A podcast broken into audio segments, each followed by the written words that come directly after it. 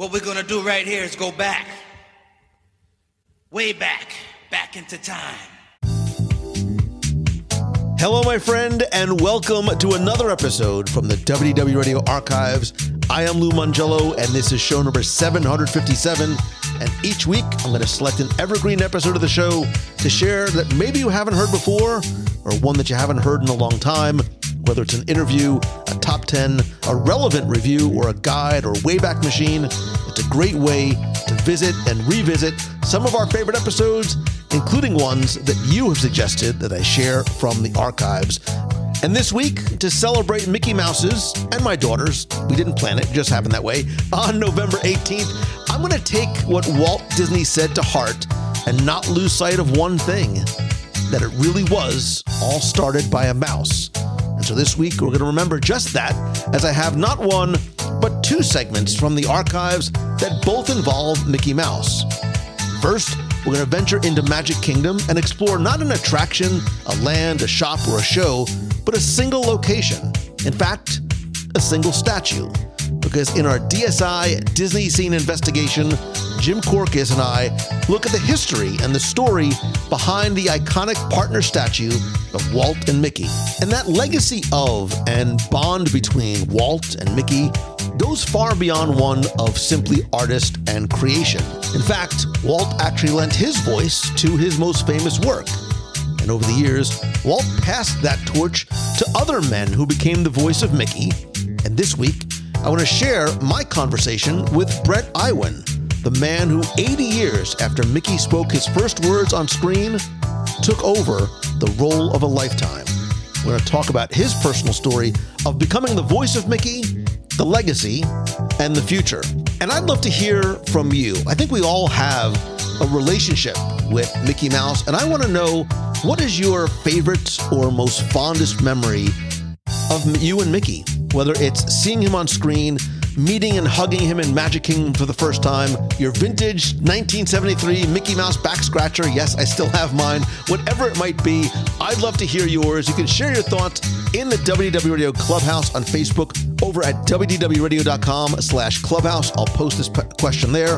Or you can call the voicemail at 407 900 9391. That's 407 900 WDW1, even better. And I will share your story and your memory on the show. But for now, sit back, relax, and enjoy this week's episode from the archives on the WW Radio Show.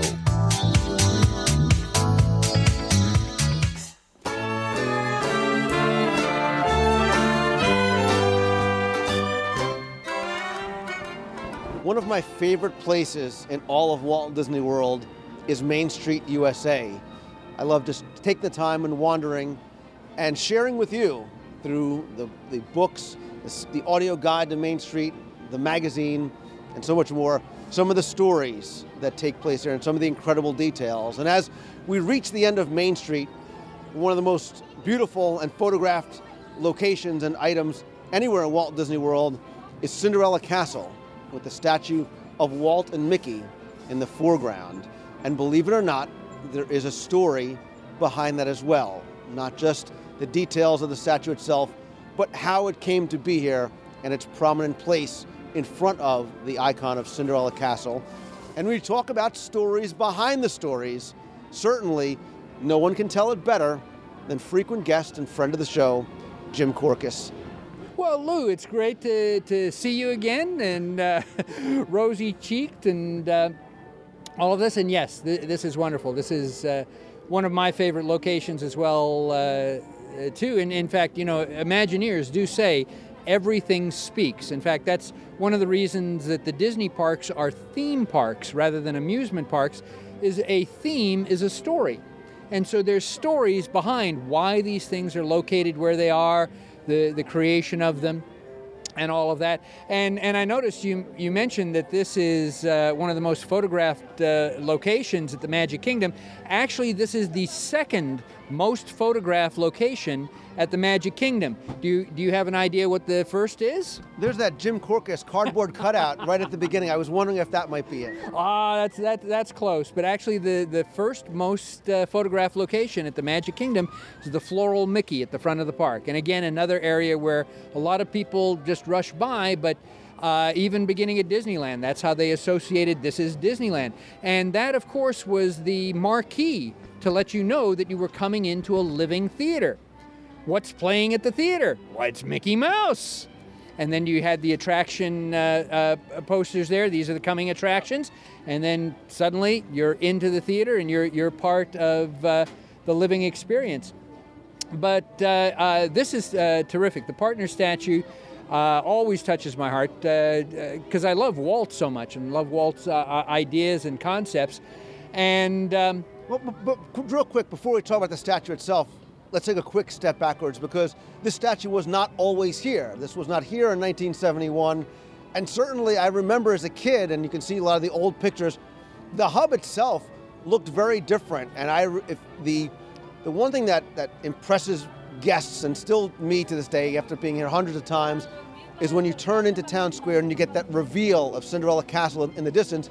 At one point, the reveal wasn't quite as spectacular because the hub was so much more built up with benches and it was so full of trees. Yeah, yeah, it was so very lush with trees. And and you're absolutely right. And that that was uh, actually that situation was even worse at uh, Disneyland because as you know the the castle is so much uh, smaller and um, in the uh, 80s, especially the 70s and the 80s, Disney was doing an awful lot of promotions. And so they were using that hub area. So, for instance, when they had uh, circus days, uh, smack dab in the middle of the hub, they might have the Wheel of Death, which is that big circle and the motorcycle guy going around and around.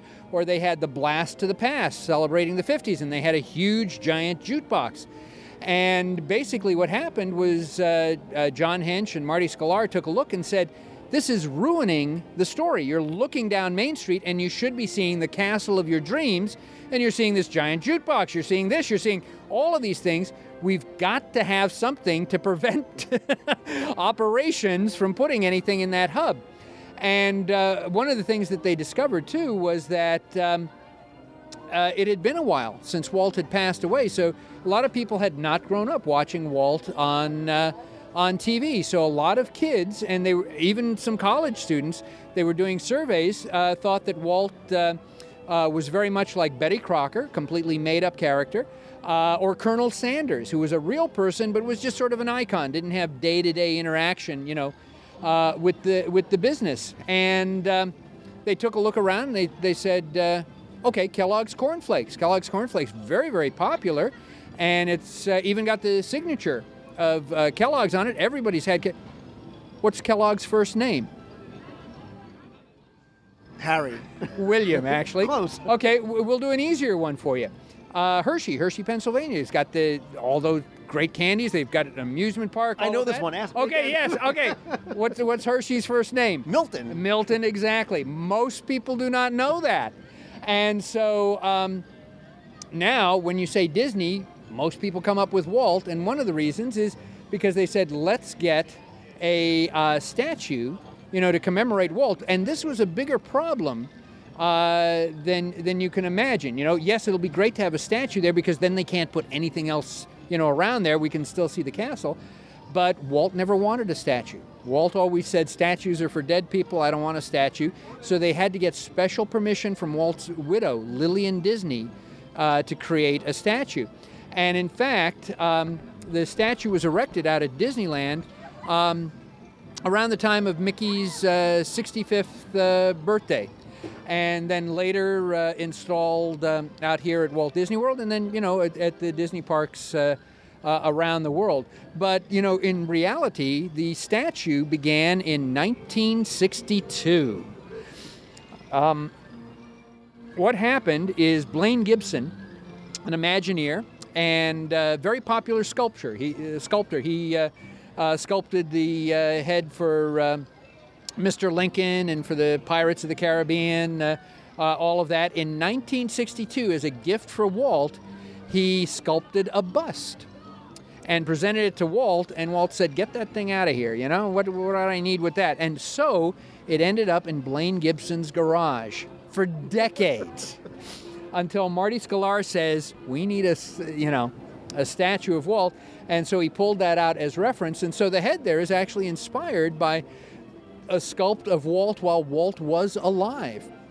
And um, how do you begin uh, coming up with a, a- a design for a, a Walt statue? Because Walt was so many things, you know, what represents Walt Disney? And so, working very closely with uh, uh, John Hench, uh, dozens of concepts were proposed. One of them had uh, Walt holding the rolled up blueprints for the original Epcot in his hand and pointing with the blueprints down the street. So you're pointing in the direction of where Epcot uh, uh, is now. In, in one version, they had um, Mickey with an ice cream cone because they wanted that spirit of youth. And they thought that no, that made him look too young. And also, John Hench felt that that uh, uh, would emphasize Carnation ice cream and, and have one sponsor. Uh, one version had Mickey running ahead and pulling Walt uh, along.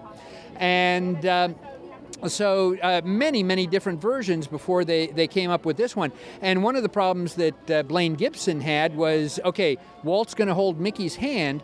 What is the only reference I have of Mickey holding a live person's hand? Fortunately, one existed. And do you know what that is? Favor us, Jim Korkis. Uh, have you been to the Contemporary Hotel? Have you been in the lobby of the Contemporary Hotel? Does that help you? There's that uh, the, the the statue in the lobby of him with uh, Stokowski. Stokowski. Stokowski from Fantasia. So the only reference that um, Blaine had was uh, Stokowski shaking hands with Mickey in Fantasia. So he used that as a reference of how would an animated hand interact with a live human hand. Now, um, Walt is pointing, and he's pointing down the, the street because the theme, as Blaine Gibson told me, of this statue is Mickey, look at all the happy people who have come here today to spend the time with us.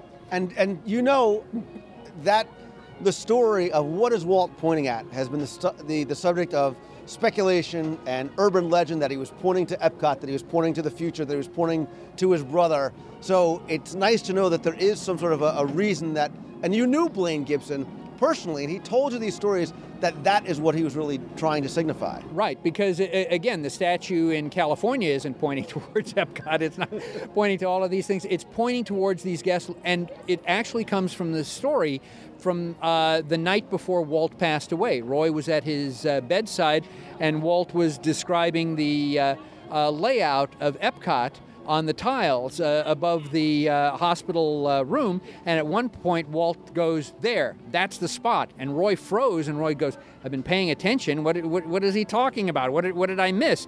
And Walt says, There, that's where we'll put a bench so that Lily and I can sit and see all the happy people coming in. And so now Walt has that spot where he can see all the happy people coming in, and he's uh, pointing to Mickey. Now he's pointing with the famous two finger point. And Walt did point with two fingers. And what is the reason behind that two finger point? You know, here at, at, at uh, Walt Disney World and all that, we say, well, this is more gracious because pointing with one finger is, you know, uh, uh, spotlights people. So two fingers or the whole hand. He pointed with two fingers because He was holding a cigarette. he was holding a cigarette. He was a smoker. And in fact, he didn't encourage uh, kids to smoke. So if you go back into the photo archives um, at the Disney studios, you'll see photos from the 40s where Walt has his uh, hands crossed in front of him or over at the side, and he's got the two fingers. And there's a little puff of smoke in the air, but there's nothing between the fingers. They've airbrushed out the cigarette because he tried not to do that uh, in public to encourage, you know, kids to smoke. But that's where that famous point uh, came from. And uh, one of the things that people bring up all the time is the little emblem that's on his tie. It's the Smoke Tree Ranch, which is where he had his uh, vacation home in uh, Palm Springs. And uh, I I said, Well, Blaine, how did you get the uh, proportions there? And he says, Well, Walt was about five nine, but he always liked to say he was 5'10 or a little. and, and, and in fact, he was a little self conscious about that because when Disneyland opened, both Fess Parker and uh, Buddy Ebsen were well over six feet. One of them six five. And so to have his picture taken next to them, he actually got an apple crate out of a photographer's van, put it there, and he stood on it. So he's standing up almost shoulder to shoulder uh, with Don't, them. don't look don't look down at me like that as you say that. Just because I'm, I'm standing looking up. for an apple crate over here. Um, and Mickey, we know, is three feet high, and the only reason we know that is because Frank Thomas was able to convince Walt in the movie The Pointer. They were having difficulty staging a scene, and they said, "Can we film you doing Mickey's voice?" And Walt says, "Well, if you're way in the back and you don't make any noise and all of that." And in in that film, basically, Mickey is confronted by a big, huge bear who's going to attack him, and Mickey goes, "Ah, gosh, ah, ah, ah, ah, ah, I'm Mickey Mouse. you know, uh, uh, uh, um, Mickey Mouse. Uh, uh, uh, I hope you're hurting me. Uh, uh, I hope." And he held out his hand exactly three. Yes, Jim Korkis did. Mi- Gosh, Jim did Mickey's voice. Gosh, and so uh, Walt held out his hand about three feet high. And so that's how they know that Walt thought that Mickey was three feet high. And so uh, Blaine combined uh, those proportions. Now, again, uh, you know, in an earlier segment, we talked about John Hench talking about, you know, the difference in color because of the skies and all that. You'll notice that the partner statues are different colors uh, around uh, the world based on um, not how they were created, but in terms of blending in with the rest of the colors of that area there.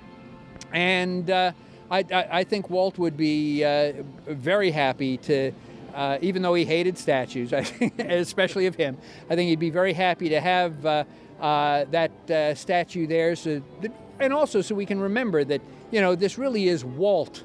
Uh, Disney World, and even just in the time that we've been spending here, so many people, a constant flow of, of, of people uh, taking pictures, standing up there on, on, on the railing, all of that. So, um, a wonderful, wonderful, nice uh, little touch for this park and for all the Disney parks. And just one other detail that I always invite people to look at is on his outstretched hand, he's also wearing a ring. And it's a traditional Irish claddagh ring that both he and I believe his wife also wore. Absolutely, you are absolutely uh, uh, correct. So and so I found it fascinating as you were talking about the incarnations of what the statue could have been. I said, wow, that's that's so interesting to try and picture it that way. But to when you see it this way and you sort of think about the way you're describing it, you almost couldn't imagine it being anything else other than something as simple as that, as what we have now. Absolutely, I, I, I- agree. And and here at uh, Walt Disney World, it actually works on th- that other level by him pointing down. If you follow that line, you get down towards where the flagpole, where the Roy statue is, also done by Blaine Gibson. And I, I think that's Walt giving a little acknowledgement to his brother, who who saw through the dream out here to build the Magic Kingdom. Wouldn't have happened without Roy. And to see the uh, Walt's head, the Walt's bust, you can head on over to Disney's Hollywood Studios in the um, the courtyard over there for the uh, uh, Academy of Television, Radio, Arts, and uh, Sciences uh, there. And as you so pointed out uh, so eloquently on a prior show, it is the only statue there that's signed. Right, signed by Blaine Gibson, right on, on the back there. And again, also that based on that uh, bust that. He, fortunately, he kept in his garage for decades. Normally, a sculptor, he, he says, normally people would just smash these things if they weren't going to use them. He says, I just didn't have the heart to do that, and I'm glad I didn't. Well, and so are we because obviously it's, it's an icon of the park. It's, like you said, so photographed. And I hope that this segment helps people appreciate more what it represents and the history behind it and what it, what it signifies for the millions and millions of guests that come through that uh, they get a chance to see it and hopefully get a chance to hear Jim Korkis tell more of these stories that only you can tell. Um, and again, to read more of Jim's work, check out Celebrations Magazine. Jim is a frequent contributor with his stories behind the stories, as well as to the, the WDW radio show. And of course, find out more about Main Street and some of the other details and stories. Be sure and check out my audio guide to Walt Disney World, available on CD and download at WDWRadio.com or iTunes. Jim Korkis, Disney historian, Disney expert, storyteller extraordinaire and good friend. Thanks so much for coming on the show. Lou, always a pleasure. I, I know your listeners love the show. I do as well. And yes, I've got copies of those CDs. I recommend them to everybody else as well. I couldn't ask for a better endorsement. Thanks. Thank you.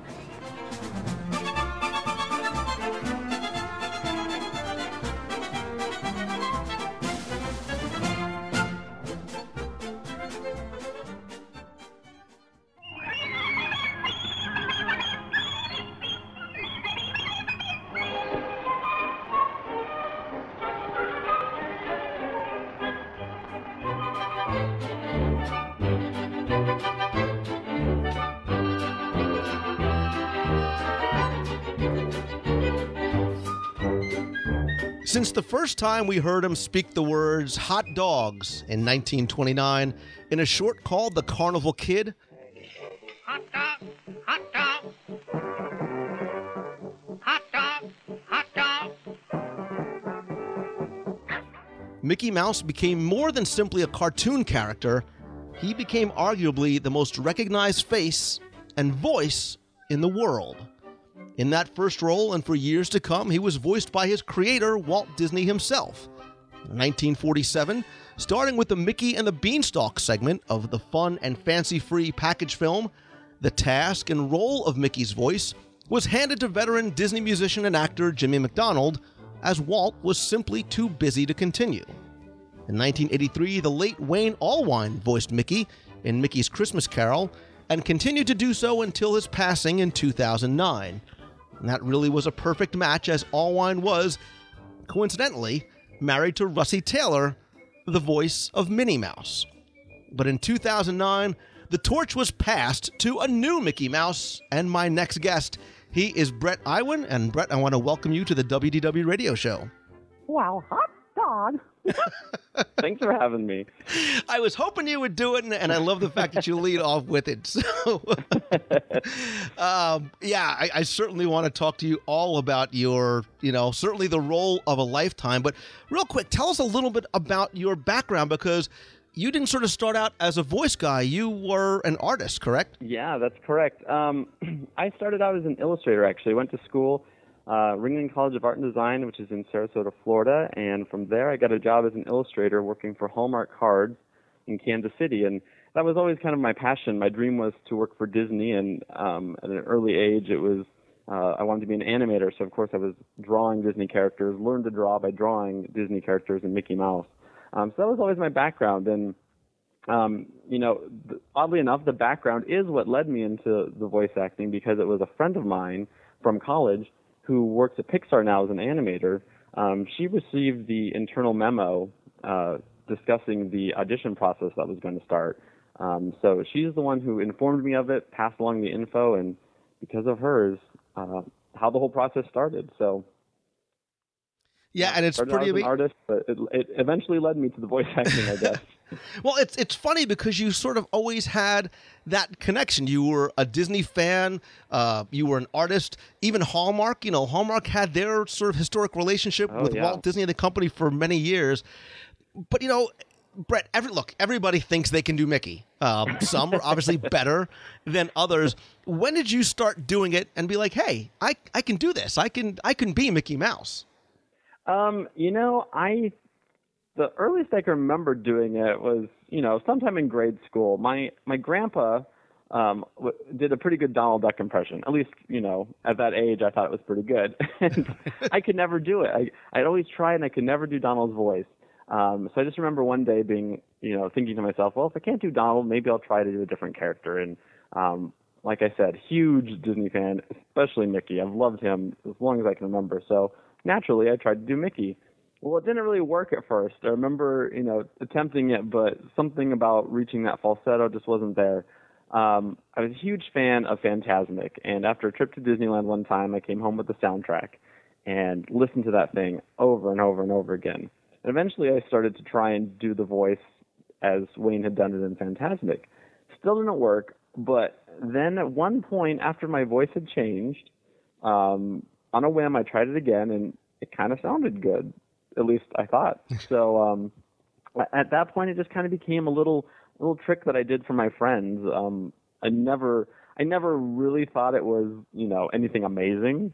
Uh, I figured a lot of people could do it, but it was just, you know, I'd give an oh boy or a laugh for my friends when we'd go to the theme parks, and um, that was really all it was. I, I never, I never planned on it becoming a, a career, and especially in an official, official capacity. That just seemed, you know, unrealistic and so far to reach. But, um, you know, who knew? Now I'm here, and it's definitely surreal and um, exciting and uh, overwhelming at times. But yeah, Well, so you so you hear about this opportunity, truly, I mean, a once in a lifetime opportunity, considering the the short legacy of people that preceded the voice of Mickey Mouse.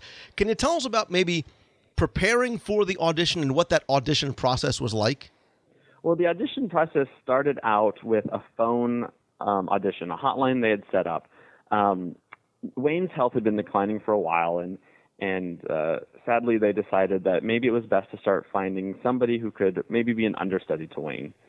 So in that process, they decided, well, you know, traditionally, like you had mentioned at the top of the interview, that Mickey had come up through the studios. So they thought, why not? Let's start our search internally. So they sent out a, a company-wide memo to all their animation studios, um, discussing the audition process, and uh, had this phone line set up. So they a- attached a script, and there was an MP3 reference file where you could hear uh, some Walt clips and some Wayne clips. Um, and what they're looking for was a voice match. They wanted you to get as close as possible. Um, when I got that email that first night, I was overwhelmed with excitement. I couldn't believe that, you know, this opportunity had found its way to me. It was just, it was unreal. Um, so of course I was like overly excited, and there was a, I think the hotline was going to be open for about two months. And you know, in in the email it mentioned, you know, take your time, practice, to get prepare for this audition. And I, I couldn't. I was so excited I couldn't wait. So I think my best friend convinced me to wait about three days. And in those three days, you know, I listened to that MP3 file over and over and over again, and I practiced, and I did it for friends, and I kept telling my friends, you know, tell me honestly, because I don't want to be one of those people who auditions for American Idol and says, all my friends and family say I'm great, but the rest of America is listening and going, well, I don't know what those friends were thinking. So, you know, I, I tested out for friends. They all were very encouraging, and uh, I think it was about three days after I found out about the audition, I I called the hotline. I'm heart racing, um, shaking, and I, I left my name, my phone number, and the audition. Uh, you know, it felt like two seconds worth when I was done, and and then I started being paranoid that did I leave my right number? Did I leave my correct name? Um, so yeah, my my preparation wasn't much. It was you know was definitely a little rushed, but um, I think just the the excitement and the passion I had behind Mickey was already there, and so there wasn't too much I had to do to prepare to get to know the character by any means. And so, literally, does the phone ring one day and and somebody says, "Oh, by the way, uh, just so you know, you're going to be Mickey Mouse." Well, uh, kind of. It was a little lengthier of a process.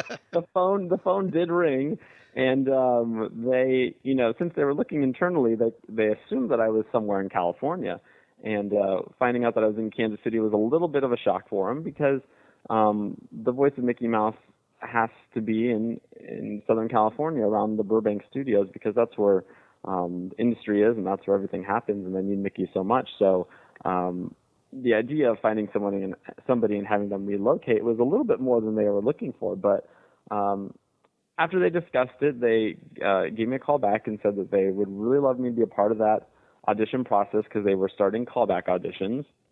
At that point, they wanted to do in studio auditions. And uh, so I had to fly myself out to LA, took a trip out here with my best friend, and uh, went to the studios, did my first in studio audition ever, my first time behind a microphone in a sound booth. Um, did that, and you know, at that point, they had a few other candidates that they were having callbacks with. So it was um, about two months, I think, went by uh, before I was called in to start doing test projects. Unfortunately, within those two months is the time when Wayne passed away, and uh, never meeting him, I was still so heartbroken when I found out that news because, uh, you know, I had set it up in my head that I was auditioning to work with him, to learn from him, and uh, you know, the the honor of being Mickey aside, I was so excited at the prospect of having the honor to get to meet this legend and and and learn from him. So that was a really sad time for everybody uh, at the studio and the rest of the cast, and even for myself. Um, but I was called in and started doing some test projects, uh, which were real projects that had to be done, but test projects in terms of me being the voice. And that was when I did a, a parade little segment at the end of the day for Animal Kingdom, and I started with some Disney on Ice projects. And is a couple projects after that is when they sat me down and said, you know what, we'd like you to be the guy. You're doing a great job. We'd love to have you move out here. So at that point, I had to pack up my life in Kansas City, sell my house, and move out here. Fortunately enough for me, out here is home. So I was essentially moving back home, but still definitely a, a, a challenging time to pack up and relocate, especially uh, to start a new career that I knew nothing about. But again, you're coming from Kansas City, another Walt connection. So it was really, Bret, it was fate for you to become Mickey Mouse, considering. Uh, you know, I, I, I jokingly say my life has somewhat taken a Walt journey in a way. I, I grew up in Southern California, surrounded by the Disney studios and Disneyland. In high school, my family moved to Central Illinois, where you know Walt was born in Chicago, so there's Disney history in there at that location. And then I went to school in Florida, just hours away from Disney World. And then I ended up in Kansas City, where you know Walt uh, had his early beginnings doing um, cartooning for the Kansas City Star and working for the Kansas City Film and Slide Company, and, and eventually starting his Laugh-O-Gram studio, which is still there, and um, where I'll be participating in a fundraiser May 7th um, with the Thank You Walt Disney organization, who is has taken on the task of restoring that location and, and saving it um, so that the history of it is truly appreciated. Yeah, and, and I would certainly want to talk to you about that event uh, coming up very soon, sort of that private evening with Mickey and Donald. But let's just quickly go back to you getting the role because I have to assume, you know, you're, cert- you're you're doing test work, so maybe you don't have time to process it. But I have to imagine that you're nervous, or do you realize that I'm going to be the guy? I'm going to voice really, Bret, the most recognized public figure in history. Not only that, you're representing more than just a character or a brand or even a company because of what Mickey means to so many generations of people. Yeah, it that is the part that you know, as you say that I get goosebumps because it's it's um it's so surreal for me, and at the same time such an honor. And I think I had that mindset going into it from the beginning. Um, you know, Wayne would always say, and I, I like to imagine Wayne would have told me that you know, we're just filling in for the boss. I'm just doing my part now as Mickey number four to fill in for the boss. We're t- carrying on that legacy Walt started, and I'm number four. There's going to be a number five. Um, you know, starting out though, I was definitely nervous. I this was so brand new to me to be to be doing it, and and the opportunity seemed so um, out of left field that you know I was terrified I would screw something up. But um, at the same time, um, kind of like you said, fate in a way it seemed like I, I had this feeling that you know I was meant to do this. This was this is something I was meant to do. So um, there was a calmness in, in that sense, but you know, there's definitely nerves when you're stepping into a new role and and and thinking about all that Mickey means to so many people and and and knowing that people know what Mickey sounds like. And Wayne Wayne brought so much life and emotion and gentleness and kindness to to Mickey's voice that you know people expect and they want to hear. So um, it's it's you know it wasn't so much just uh, being able to make a sound um, and sound like Mickey. It was being able to bring all of that um, to Mickey and and and help him live on in what Wayne and Jimmy and Walt had already established. So lots of nerves, lots of nerves. I still get nervous to this day, uh, and and and I tell people, you know, I, I hope that that never goes away because it's still surreal, it's still exciting, it's still very humbling, um, and I don't want that to go away. I don't I don't want it to ever go to my head or. And I don't think it will because I'm I'm not that type of person. And every time I get the phone call that we have a new session, it's just it's just as exciting. I, you know, I'm a I'm a Disney geek down in my core, so I'm so excited to find out about the new projects. Like, oh, we're new, doing a new parade or uh, a new toy or a new show. It's it's so exciting for me to be to have that backstage view into it, and and then when I stop to think about what it is I get to do, um, yeah, it's it's amazing. It's it's an honor and uh, a huge responsibility as well. Yeah, no pressure being Mickey Mouse, I'm Yeah. sure. No pressure at all. But again, considering that, you know, unfortunately, you've got this legacy behind you and you did miss out on the opportunity to learn from Wayne directly. So, in preparing for it to be the Bret Mickey Mouse, is it trying to craft his voice to be Wayne Allwine, or do you try and bring a little bit of your own passion and energy and, and personality maybe into the voice? Um, well, you know, I heard Wayne once say in an interview that um, when you're voicing these characters, you start to recognize a lot of their qualities in you. And uh, when I first started, everybody told me that when I meet Bill, Wayne, and or I'm sorry, Bill, Tony, and Russi, that I would quickly find out that they are their characters. Um, and that's proven true. And I remember thinking to myself, well, am I Mickey? And and you know, the more I've I've done it, the more I start to recognize a lot of his qualities in me. Um, the the shy, bashful side of him, the naivety. I definitely have those qualities. Um, so I, I think I can't help but bring those to the character.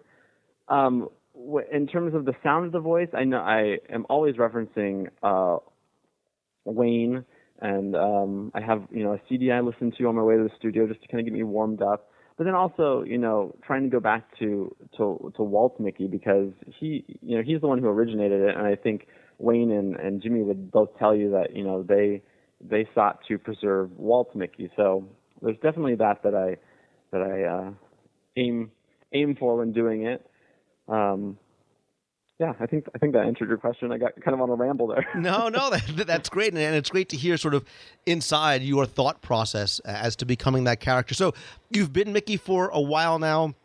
Uh, you've been kind of everywhere, everywhere from Epic Mickey to uh, starting to come into the theme parks. If I'm correct, you are now the that's right, it's out of this world Mickey on the People Mover in Walt Disney World. That's right. Uh, yeah, that was one of the earlier projects I did um, when they revamped the the People Mover. So it's there, and I was actually there about a month ago, and I got to hear it for the first time. And I did not realize that if you stood under the the People Mover bridge, you would hear Mickey over and over and over.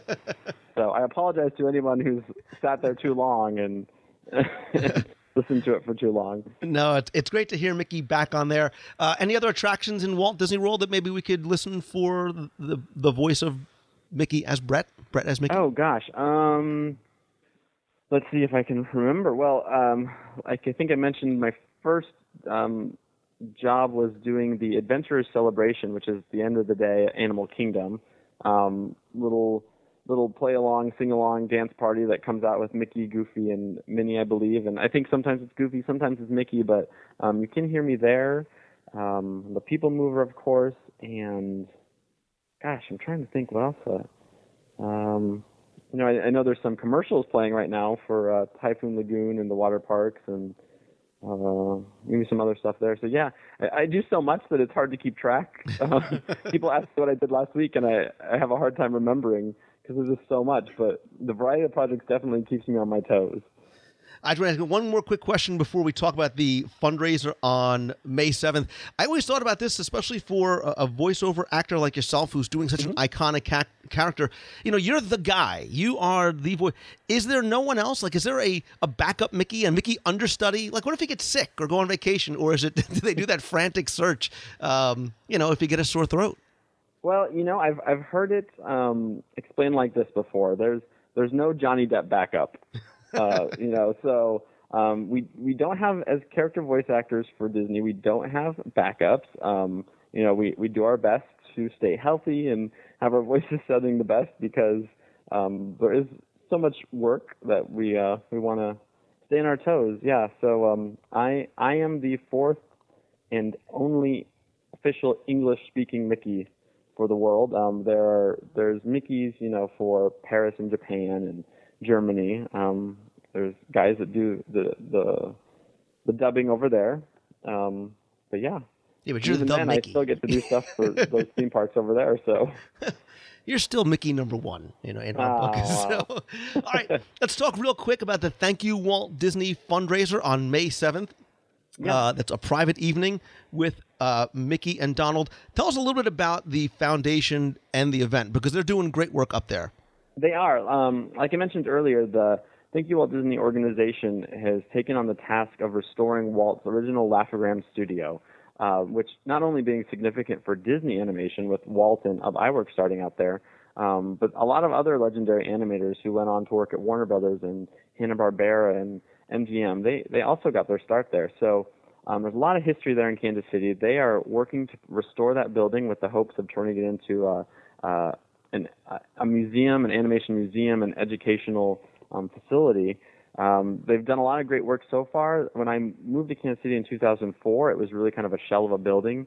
Since then, they've reinforced the walls. They've been able to pour a brand new first floor. Um, they got a roof put back on the building, and um, you know they're on their way. But um, there's a lot of work to to be done yet. So they have these yearly fundraisers, and I'm really excited to be participating in it this year, um, along with Voice of Donald Duck and my friend Tony Anselmo.